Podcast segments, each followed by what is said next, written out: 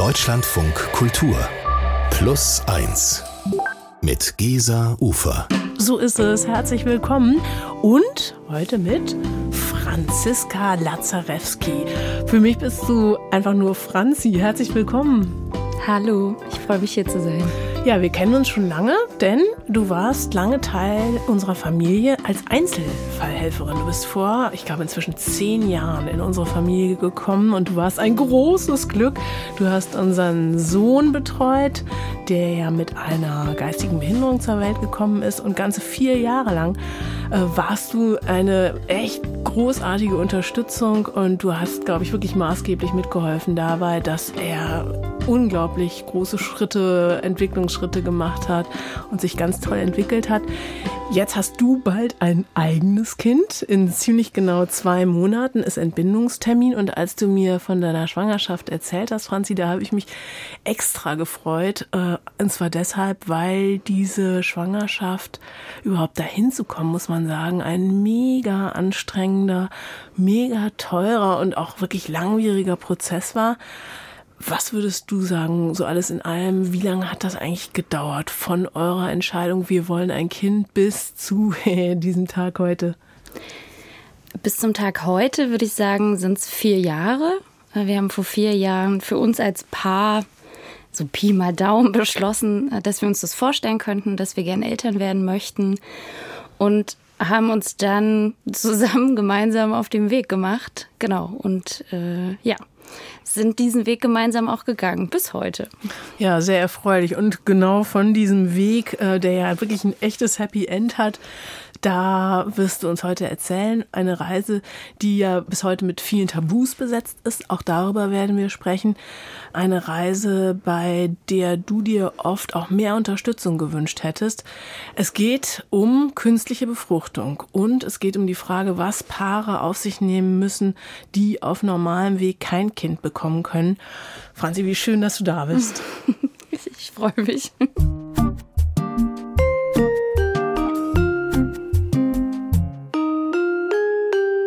Plus anderthalb müssten wir heute eigentlich unsere Sendung nennen, denn Franzi Lazareski ist heute mein Ehrengast und ähm, natürlich die kleine Person, die da in gut zwei Monaten auf die Welt kommen wird.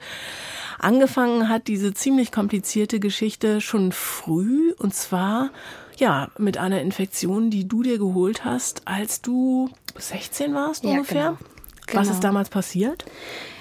Ich habe mich höchstwahrscheinlich bei meinem damaligen Partner mit Chlamydien angesteckt. Ähm, ich war damals 16, wir waren auch schon länger zusammen. Und genau, das hat sich herausgestellt, indem ich anfangs wenig, also leichte Schmerzen hatte, bis hin dann über Wochen und Monate die Schmerzen immer schlimmer und stärker wurden. Und ich dann irgendwann zu meiner Ärztin gegangen bin, die mich untersucht hat leider nicht detailliert genug und nicht ausführlich genug. Das heißt, die Entzündung wurde damals äh, nicht wirklich entdeckt. Ich habe die Entzündung weiter mitgeschleppt über weitere Wochen, ähm, wenn nicht sogar Monate, bis ich dann zu einem anderen Arzt gegangen bin, der mich dann nochmal intensiver untersucht hat und festgestellt hat, dass ich eine fortschreitende Chlamydienentzündung hatte. Genau. Das ist ein Thema, das grundsätzlich äh, für Frauen häufig viel, viel gravierender ist als mhm. für Männer und Männer merken es oft selbst gar nicht, dass sie Überträger sind. Ne? Äh, also bei dieser speziellen Krankheit nicht. Ähm, also es gibt Männer, die haben Symptome, aber das heißt, dass 85 Prozent gar nichts davon spüren und einfach äh, Chlamydien in sich tragen, weitergeben, vortragen, das auch über einen längeren Zeitraum. Und das bei Männern tatsächlich auch dann nur behandelt werden kann, indem sie Medikamente nehmen. Mhm. Genau. Ja, und dann, äh, als man das dann erkannt hatte, äh, da bist du behandelt worden, aber das Thema war deshalb noch lange nicht vom Tisch. Wie ging das dann weiter? Nachdem ich bei dem zweiten Arzt war, der relativ schnell bei der Untersuchung ähm, erkannt hat, dass äh, überall Eiter sich gebildet hat um meine, meine Eierstöcke, mein Eileiter, ähm, ich überall Wundflüssigkeit im Bauch hatte, daher auch die starken Schmerzen, ähm, musste ich relativ schnell operiert werden. Das war dann mit 17, also mit 16 habe ich gemerkt, fing die Schmerzen an. Mit 17 wurde ich operiert. Und da wurden mir natürlich alle Verwachsungen herausgeschnitten und über die Jahre hinweg bis jetzt habe ich Folgen, Folgen in Form von Schmerzen, von Verwachsungen, die immer wieder kommen, teilweise Schmerzen beim Geschlechtsverkehr, beim auf Toilette gehen. Ähm, und das ist natürlich auch verbunden mit weiteren OPs, die ich über die Jahre sozusagen machen lassen musste. Und man hat ja schon sehr früh gesagt, das wird wahrscheinlich schwierig, Kinder zu kriegen. Genau. Ähm, mit 16 hat man mir das, oder mit 17 dann schon nach der ersten OP gesagt. Da habe ich das für mich natürlich überhaupt nicht so wahrgenommen. Ähm, mit 16 oder mit 17 hat, hat man noch andere Dinge äh, im Kopf. Und das zweite Mal, also nach meiner zweiten OP mit 23, ist mir das dann wirklich bewusst geworden. Da hat man mir mitgeteilt, dass meine Eileiter komplett verklebt und verengt sind. Das heißt sozusagen, die Eier können nicht durch den Eileiter transportiert werden und dass meine Wahrscheinlichkeit auf natürlichem, also in Anführungsstrichen natürlichem Wege schwanger zu werden, bei circa 15 bis 20 Prozent liegen. Hm. Du sagst, es hat dich dann auch relativ schnell, ja, so als Grundrauschen beschäftigt. Hatte das dann auch eigentlich Einfluss schon derzeit auf deine Beziehung möglicherweise? Also mit 23 war ich tatsächlich zufälligerweise in einer Beziehung, nicht mit dem Mann, mit dem ich jetzt sozusagen eine Beziehung habe, aber ja, natürlich. Wobei ich sagen muss, in dem Moment mit 23 hat es mich viel beschäftigt. Also ich war natürlich traurig, war verletzt, ich hatte Sorgen, ich hatte Angst, Unsicherheiten. Was bedeutet das für mich? Die Ärzte haben mir gesagt, ich soll, wenn es geht, eigentlich in den nächsten vier bis fünf Jahren versuchen, Kinder zu bekommen. Sonst stehen meine Chancen ganz schlecht. Das waren die Zitate. Das beängstigt einen das beunruhigt einen und natürlich hat das auch Auswirkungen auf die Beziehung, in der man dann ist. Man überlegt, ist das jetzt gerade der Partner? Ist man überhaupt am richtigen Zeitpunkt? Ist das das Alter, in dem ich das überhaupt möchte? Sind die Rahmenbedingungen dafür geschaffen? Ähm, ja, also es war auf jeden Fall schwierig. Wenn jetzt schon so früh klar war, das Ganze ist mit extremen Schwierigkeiten behaftet, hast du dann nicht möglicherweise aber auch für dich dann dieses Kapitel einfach abschließen können und sagen können, ja, dann soll es vielleicht einfach nicht so sein? Oder war der Wunsch trotzdem so groß, dass für dich klar war, ich will das versuchen, egal wie? Also bis zu dem Moment, als wir in der Behandlung waren, also bis vor vier Jahren bis jetzt, kam der Gedanke nie auf, dass ich mich damit abfinde. Also ich wollte schon immer Kinder haben, schon immer früh Kinder haben. Mm, ich bin in einer tollen Familie aufgewachsen und wollte dieses tolle Familiengefühl genauso weitergeben. Ähm, ich hatte natürlich jetzt nie, ich bin nie morgens aufgewacht und habe gedacht, oh, ich spüre jetzt diesen unheimlichen Druck oder dieses Gefühl, Mutter sein zu wollen oder zu müssen. Das ist total Quatsch, da würde ich, glaube ich, lügen. Ähm, aber ich finde den Gedanken schön, ähm, eine Familie zu haben und Kinder großzuziehen und ihnen was mitzugeben. Also deswegen war das für mich schon immer klar, dass ich Kinder möchte. Aber während der Behandlung, als viele verschiedene Situationen aufkamen, auch Herausforderungen aufkamen, da hatte ich über vielleicht zwei, drei, vier Monate den Gedanken, dass es vielleicht einfach nicht sein soll. Also, dass es ein Zeichen ist, dass es einfach vielleicht ein bisschen meine Bestimmung ist ähm, und dass es auch okay ist, wenn es vielleicht nicht klappt. Ich kann aber nicht sagen, ob das einfach aus der Situation heraus war, weil letztendlich wollte ich es dann doch und habe es natürlich dann doch einfach weiter probiert. Du hast nämlich jetzt dann doch äh, einen Spitzenmann kennengelernt, kann man sagen, der voll dazu bereit war, mit dir gemeinsam auch diesen schwierigen Weg zu gehen. Was ihr gemeinsam und was auch er auf sich nehmen musste, darum geht's gleich. Franziska Lazarewski ist mein Plus eins heute nach wie vor hocherfreulicherweise hochschwanger, was in deinem Fall, Franzi, das Ergebnis war einer ja irre anstrengenden, teilweise auch total niederschmetternden Prozedur. Wir zwei hatten ja wirklich einige Jahre jetzt nur sporadischen Kontakt, weil du ja nach der Uni auch dann angefangen hast, ganz schnell, ganz viel zu arbeiten. Zunächst als Projektleiterin, dann ziemlich schnell auch als Teamleiterin bei so einer Bildungseinrichtung. Du hattest äh, kaum Zeit mehr als Einzelfallhelferin zu arbeiten. Das war für uns natürlich sehr schade. Und dann habe ich von dir irgendwann diese sehr süße Hochzeitsanzeige bekommen. Ein extrem geiles Foto von deinem Partner und dir, er im rosa Anzug, die, du in so einem weißen Tüllkleid. Ich habe mich allerdings ein bisschen gewundert und mich gefragt, hä, Franzi heiraten? Mhm. Inzwischen, vielleicht ist die Frage etwas äh, indiskret, aber musstet ihr heiraten, um dann vielleicht auch leichter an medizinische Hilfe zu kommen? Äh, ja, kann ich direkt mit Ja beantworten. Also mich hat es auch verwundert, dass ich jemals so ein Foto von mir sehe oder dass es so ein Foto von mir geben wird, weil ich immer gesagt habe, dass ich nicht heiraten werde oder zumindest nicht jetzt, sondern vielleicht, wenn ich irgendwie 25, 30 Jahre mit einem Menschen zusammen bin, wir uns, äh, wir Kinder großgezogen haben, wir durch Höhen und Tiefen gegangen sind und wenn wir uns dann immer noch in die Augen gucken können und sagen, hey, wir lieben uns, wir sind füreinander da, dann heiraten wir. Dem war so nicht. Ähm, genau, ja, wir haben tatsächlich also geheiratet oder jetzt geheiratet vor einem Jahr schon mit dem Wissen oder mit dem Grund, dass wir dadurch die Behandlung ähm, mitfinanziert bekommen durch die Krankenkassen. Also natürlich haben wir auch geheiratet, weil wir uns lieben und weil wir uns sicher waren und es fühlt sich immer noch absolut richtig an. Ganz wichtig zu sagen. Ähm, genau, aber ja, es äh, ist leider immer noch so, dass Krankenkassen auch nur zum Teil die Finanzierung mittragen, wenn man verheiratet ist. Und dieses Prozedere einer künstlichen Befruchtung, was sind da eigentlich so die allerersten Schritte, wenn man sich dazu entscheidet? Was mhm. passiert mhm. als erstes? Ich kann nur von meinem oder unserem persönlichen Weg sprechen. Ich glaube, das kann man nicht pauschalisieren. Das ist von Paar zu Paar, Person zu Person komplett individuell. Bei uns war es so, dass äh, die Wartezeiten für einen Termin, zumindest da, wo ich mich gemeldet habe bei den Praxen, war zwischen sechs und acht Monaten. Wir hatten das Glück, dass ein Paar abgesprungen ist und wir einen Termin bekommen haben, relativ kurzfristig.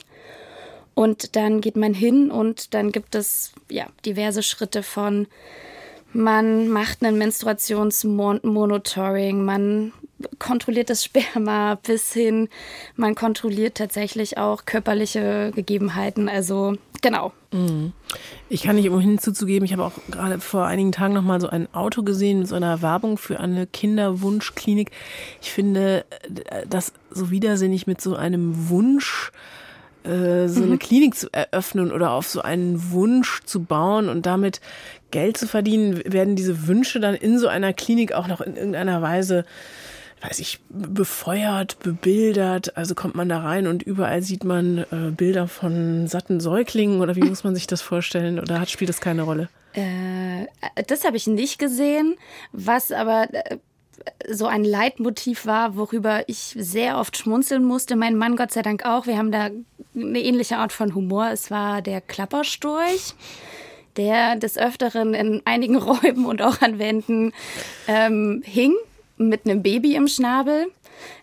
Ja, kann man sehen, wie man will. Manche finden es schön. Ich fand es irgendwie skurril und musste darüber sehr oft lachen. Ähm, auch Mobiles, die an der Wand hängen mit einem Klapperstorch, während man auf so einem Sessel breitbeinig sitzt.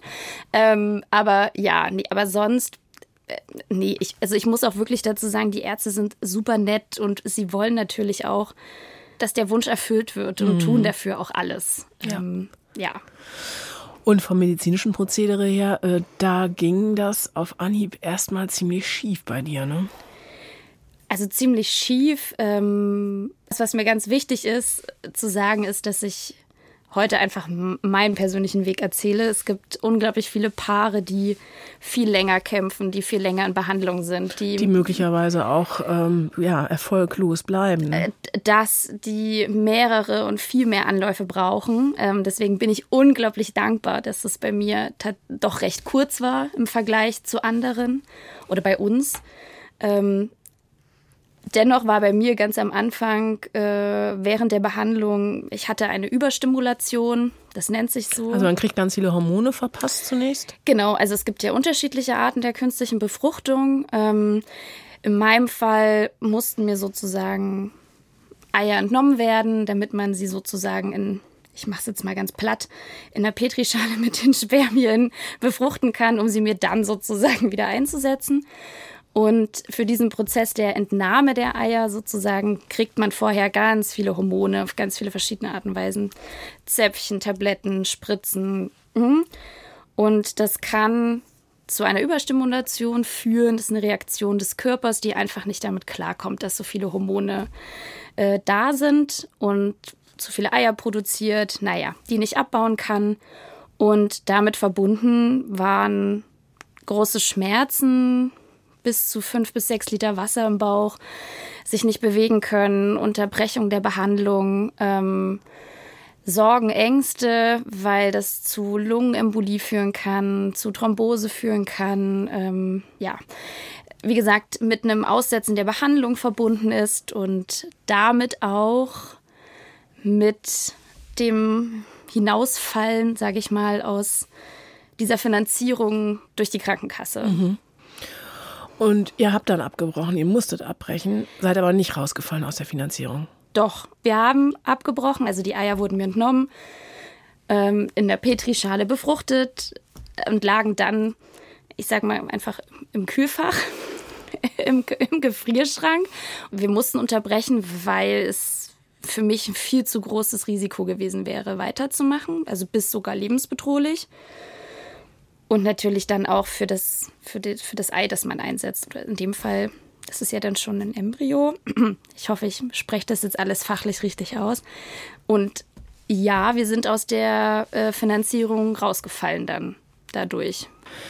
Und nur um mal so eine Wasserstandsmeldung zu geben, du sagst, es ist völlig zu Recht, das ist ja alles individuell komplett unterschiedlich. Mhm. Aber wo liegt man dann da so ungefähr finanziell? Also ich, es ist jetzt nicht mit meinem Mann abgesprochen, dass ich jetzt Zahlen nenne, deswegen traue ich es mich gar nicht.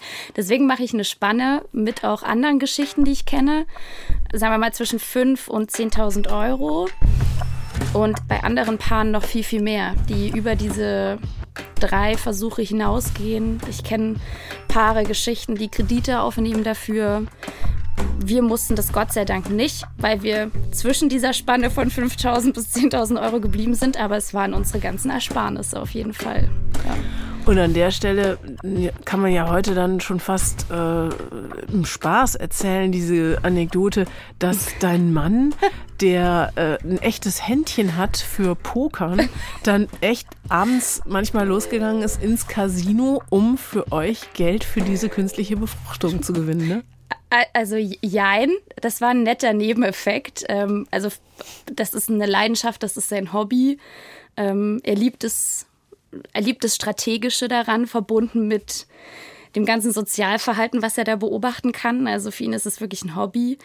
Und ähm, ja, er ist tatsächlich ins Casino, hat an Turnieren teilgenommen und mal gewonnen, mal nicht, ist okay. Aber ja, ich bin ihm da auch sehr dankbar dafür. Und er ist darüber nicht zum, ähm, zum Berufszocker geworden, was uns auch sehr, sehr freut an dieser Stelle. Es gibt auf jeden Fall eine schöne Szene für einen Spielfilm, keine Frage. Vielleicht, ja. Ja, ihr habt dann also wirklich äh, aus eigener Kraft mit eurem eigenen Geld weitergemacht. Wann gab es denn dann grünes Licht oder so ein Moment von, yes, jetzt haben wir es vielleicht doch geschafft? Mhm. Das war der Moment, als wir den Anruf bekommen haben, dass wir schwanger sind. Ganz klar. Also das äh, Ei wird einem ja dann, oder in dem Fall ist es der, der Embryo, ähm, wird einem ja dann ganz toll eingesetzt. Ähm, super romantisch mit diesem Mobile über meinem Kopf quasi, das ich mir angucken konnte.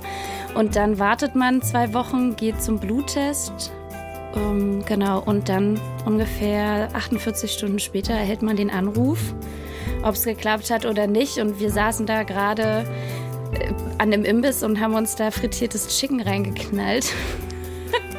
und fettige Hände. Genau, und da wurden wir angerufen und haben uns mega gefreut. und sind die Tränen gekommen und alle haben uns angeguckt. Ähm, ja. Wahrscheinlich eine der feierlichsten Szenen, die es jemals an einer Frittenbude gab. Toll. Weiß ich nicht, ob die anderen das so mitempfinden konnten oder einfach nur verstörend fanden. Äh, für uns war es super, super schön. Und wir waren letztens auch genau wieder da und haben uns daran erinnert, ähm, genau, wie schön der Moment war.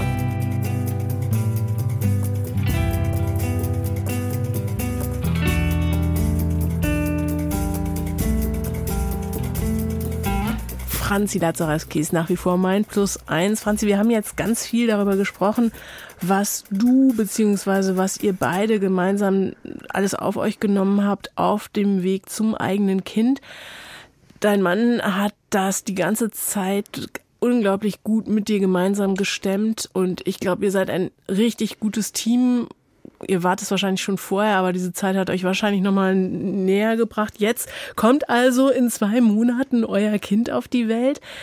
Ähm, und an der Stelle wird sich natürlich auch nochmal für euch als Paar jede Menge ändern. Und das ist natürlich Zeit für unsere Rubrik. Plus eins. Die Antwort. Wie schafft man es als Paar gut mit all den Veränderungen klarzukommen, die ein Kind auch bedeuten? Genau zu dieser Frage haben wir uns eine Expertin eingeladen, die dänische Psychologin und Sexologin Ann-Marlene Henning nämlich. Herzlich willkommen hier bei Plus Eins.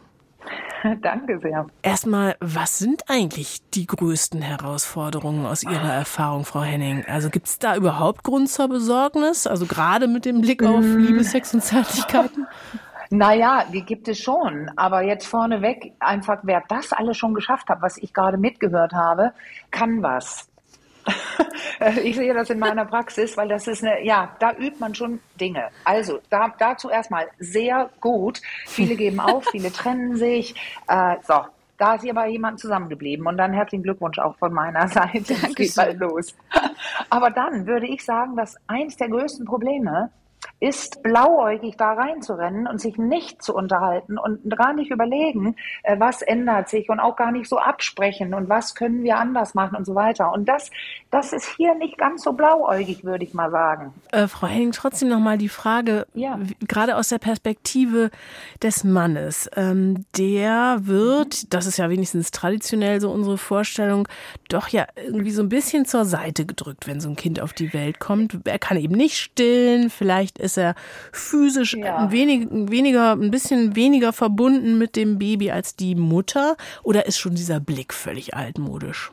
Also jetzt haben wir hier einen sehr typischen altmodischen Blick, ähm, aber Spaß beiseite. Es landet oft da, ja. Wenn man alles laufen lässt, dann könnte sowas leicht passieren. Die Mutter bindet sich eng und holt ihre ganzen Bedürfnisse dort beim Kind, also nach Berührung und ins, tief in die Augen schauen. Und das, das soll ja das Baby mit der Mutter machen.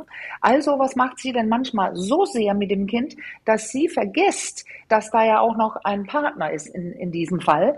Und ähm, sie merkt es vielleicht gar nicht, weil ihre Bedürfnisse gedeckt sind. Was wichtig ist, ist, lasse ich die Dinge einfach laufen und passieren oder weiß ich schon ein bisschen darüber? Und wenn es dann zum Problem kommt, dass beide dann bitte dann ihre Bedürfnisse kennen und äußern können, dann würde in so einem Fall, wenn dieses so auftreten würde, wie, wie, wie von Ihnen gefragt, ähm, dann müsste der Mann sagen, mir fehlt was. Ja, ich erinnere mich an eine Szene aus meinem Geburtsvorbereitungskurs, wo äh, die Männer aufgefordert wurden, sich auf spitze Kokosnüsse zu setzen, um eine Idee vom Geburtsschmerz zu bekommen. Also oh. das ist möglicherweise jetzt nicht so ganz das richtige Prozedere, aber was halten Sie denn grundsätzlich von der Idee, also auch äh, ja, äh, sich die Arbeit komplett zu teilen? Also das Stillen geht natürlich ja. nicht, aber dieses Nachts wickeln, aufstehen, wie finden Sie das? Also das, das wäre natürlich was Tolles, aber jetzt habe ich ja schon von natürlichen ja, Prozessen oder Geschehnissen gesprochen. Also wenn, wenn jemand zu Hause ist, und das ist oft die Mutter dann für längere Zeit, und die andere Person am nächsten Morgen um sechs aufstehen muss, um Geld nach Hause zu holen, mhm. dann kann es ja nicht jede Nacht geteilt werden, weil dann, dann, dann würde ich fast befürchten, streiten sich die Leute in jedem Fall. Weil Schlafmangel ist das Schlimmste und ähm, dass beide den Schlafmangel haben, auch die Person, die auf die Arbeit geht, dann passieren auch Fehler auf der Arbeit, das kann sehr nach hinten losgehen. Aber im Prinzip bin ich total dafür und das ja, aber das muss man erstmal besprechen und durchsetzen dann, dass doch der Mann sowieso unabhängig von einem Neugeborenen mehr im Haushalt macht. Da gibt's ja auch interessante Studien zu. Also da kommen die Leute eher zusammen und haben auch mehr Sex zum Beispiel. Das war eine schwedische Studie, es gibt aber auch mehrere, die das zeigen, dass es sehr äh, gut für die Beziehung ist, wenn er sich auch verpflichtet fühlt. Also nicht du musst jetzt machen, sagt die Frau, kannst du auch mal, sondern die eigene Verantwortung übernehmen dafür, die, die Männer jetzt. Das funktioniert gut.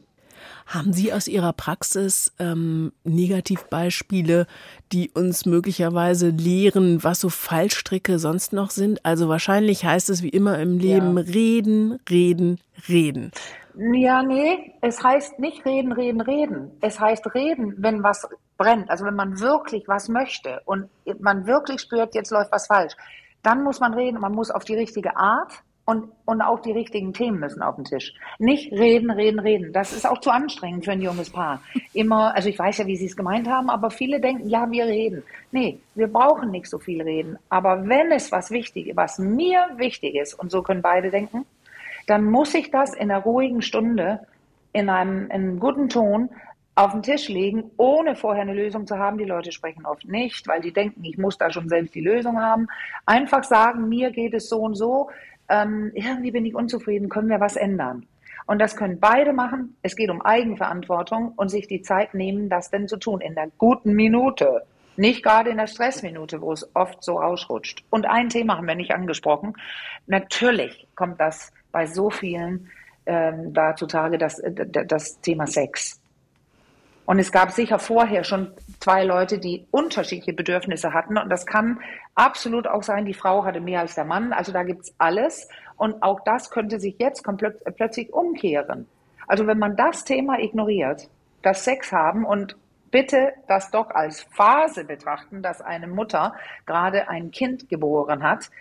Diese Phase, die darf sein. Da geht es nicht darum, wir haben Sex nach drei Wochen, nach zwei Monaten. Das können auch vier sein. Aber wenn diese Phase zu Ende ist, wenn die Frau meint und spürt, ich könnte jetzt wieder, also alles ist verheilt, ich fühle mich wieder äh, wie Frau und ich habe auch Lust, dann sollte es auch klappen oder man sollte es besprechen, weil die Phase, die kann, wie ich höre in der Praxis, acht Jahre dauern. Also oh. dann frage ich, wie lange hatten, hattet ihr keinen Sex? Und dann sagen die, naja, das ist ja ungefähr seitdem wir das erste Kind bekommen haben, oder? Und man frage ich dann, wann war das denn? und manchmal sind es mehr als acht Jahre. Mhm. Aber für Sie kein Grund zur Besorgnis? Weil das mhm. klingt jetzt für mhm. meine Ohren doch schon so, dass da dann doch wirklich was fehlt für eine funktionierende Partnerschaft, nein? Ja, ja, genau. Und deswegen, das ist also die, die Grundlage, also das zeigen Studien immer wieder. Es geht nicht darum, welches Problem es ist ob es groß oder klein oder was weiß ich, was es ist. Es geht darum, wie der Paar im Umgang damit, also wie, wie nimmt das Paar ein Problem an, wie äh, sprechen Sie, was tun Sie, wenn es Probleme gibt. Der Umgang mit dem Problem ist entscheidend, dann kann es noch so groß sein. Ein Paar, was das gut beherrscht, und das meinte ich am Anfang, ähm, hier ist schon, sind gute Sachen schon angelegt. Ein pragmatisch realistischer Umgang, das mit der Hochzeit, Hut ab, sowas, dann muss man eben dahin und das so machen, wenn es so ist. Oder, oder, oder. Und so geht es auch bei Problemen. Man muss ran. Dieser pragmatisch-realistische Ansatz, Leute, die den haben, plus Humor, die kommen weit. Das freut mich. Ann-Marlene Henning hat uns heute mit gleich mehreren Antworten zu der Frage versorgt, wie junge Paare am besten die Herausforderungen meistern, die ein Neugeborenes für die Partnerschaft bedeuten. Ganz, ganz herzlichen Dank, Frau Henning. Ja, auf Wiederhören.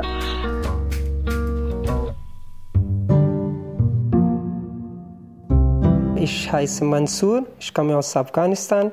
Ich bin 21 Jahre jung. Also ich bin in Jalalabad abgewachsen, in einem kleinen Dorf. Ist so fünf bis sieben Kilometer entfernt von der pakistanischen Grenze.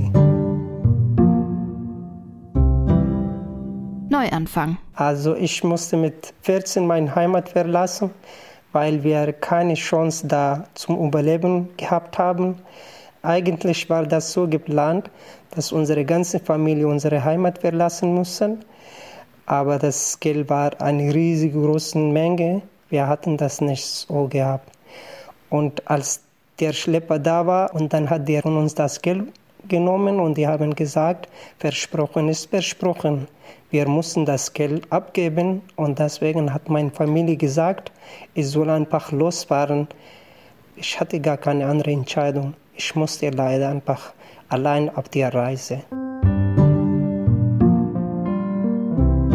Also die Deutschen haben uns ganz herzlich äh, aufgenommen und da ich ähm, besonderes Glück hatte, hatten äh, eine nette deutsche Familie mich aufgenommen Und ich habe ganz tolle Unterstützung von denen bekommen. Habe die Sprachkurs besucht und dann habe ich meine B1-Prüfung geschafft und danach habe ich eine Ausbildungsstelle gefunden. Ich finde, der Neuanfang ist, egal wo man ist, ist sehr schwer, aber muss man Zeit lassen und drin arbeiten. Ich gebe nicht auf, ich möchte weiterlernen und neben meiner Arbeit gehe ich auch in die Volkshochschule und da bereite ich mich für die Meisterprüfung vor.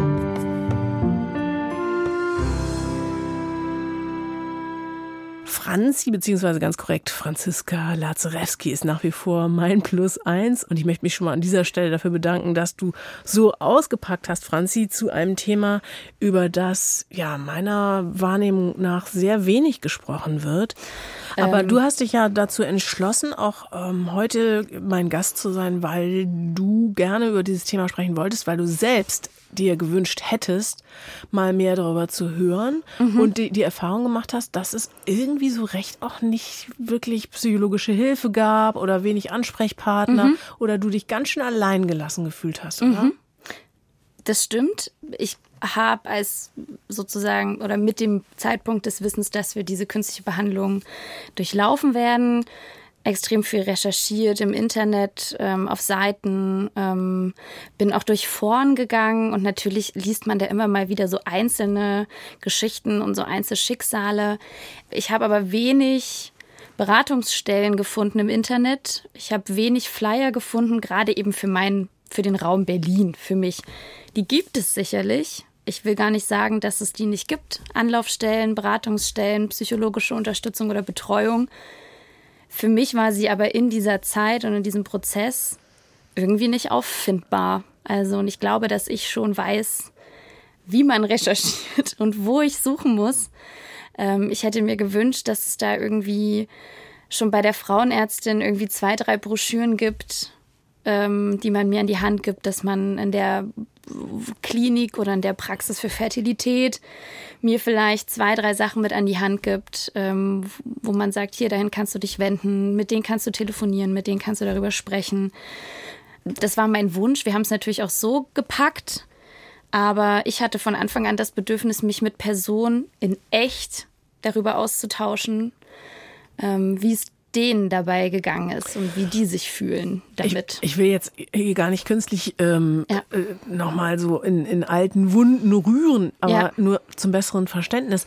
Was waren denn Momente, wo du dir Hilfe gewünscht hättest? Oder an welchen Punkten warst du wirklich deprimiert und, und hattest den Eindruck, hier hätte ich jetzt gern doch mal jemanden, der meine Situation mit mir zusammen besprechen kann, der mir in irgendeiner Weise zur Seite steht? Mhm.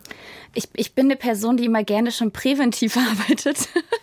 äh, wenn ich weiß, dass das etwas herausfordernd werden kann und ich kann irgendwas dafür tun, das mich dabei unterstützt von Anfang an, dann gehe ich auf die Suche danach. Und das war in dem Fall eben auch so.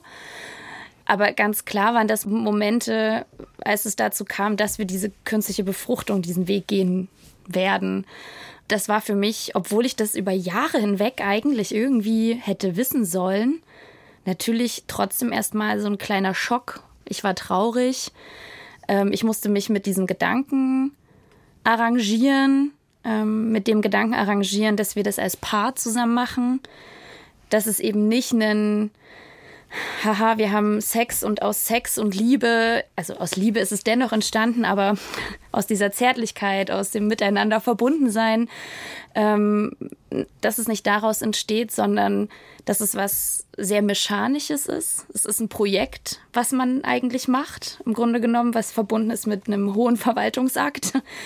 Und diese Vorstellung, die man einfach hat, die zerbricht. Mhm.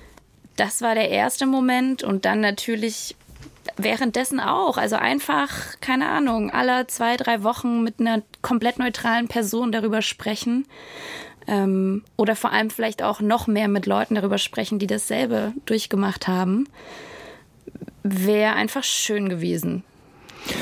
Wer weiß, vielleicht hilft ja dein Besuch heute hier bei Plus Eins ein bisschen damit, dass dieses Thema ähm, ja noch weiter rauskommt aus der Tabu-Ecke und noch mehr besprochen wird.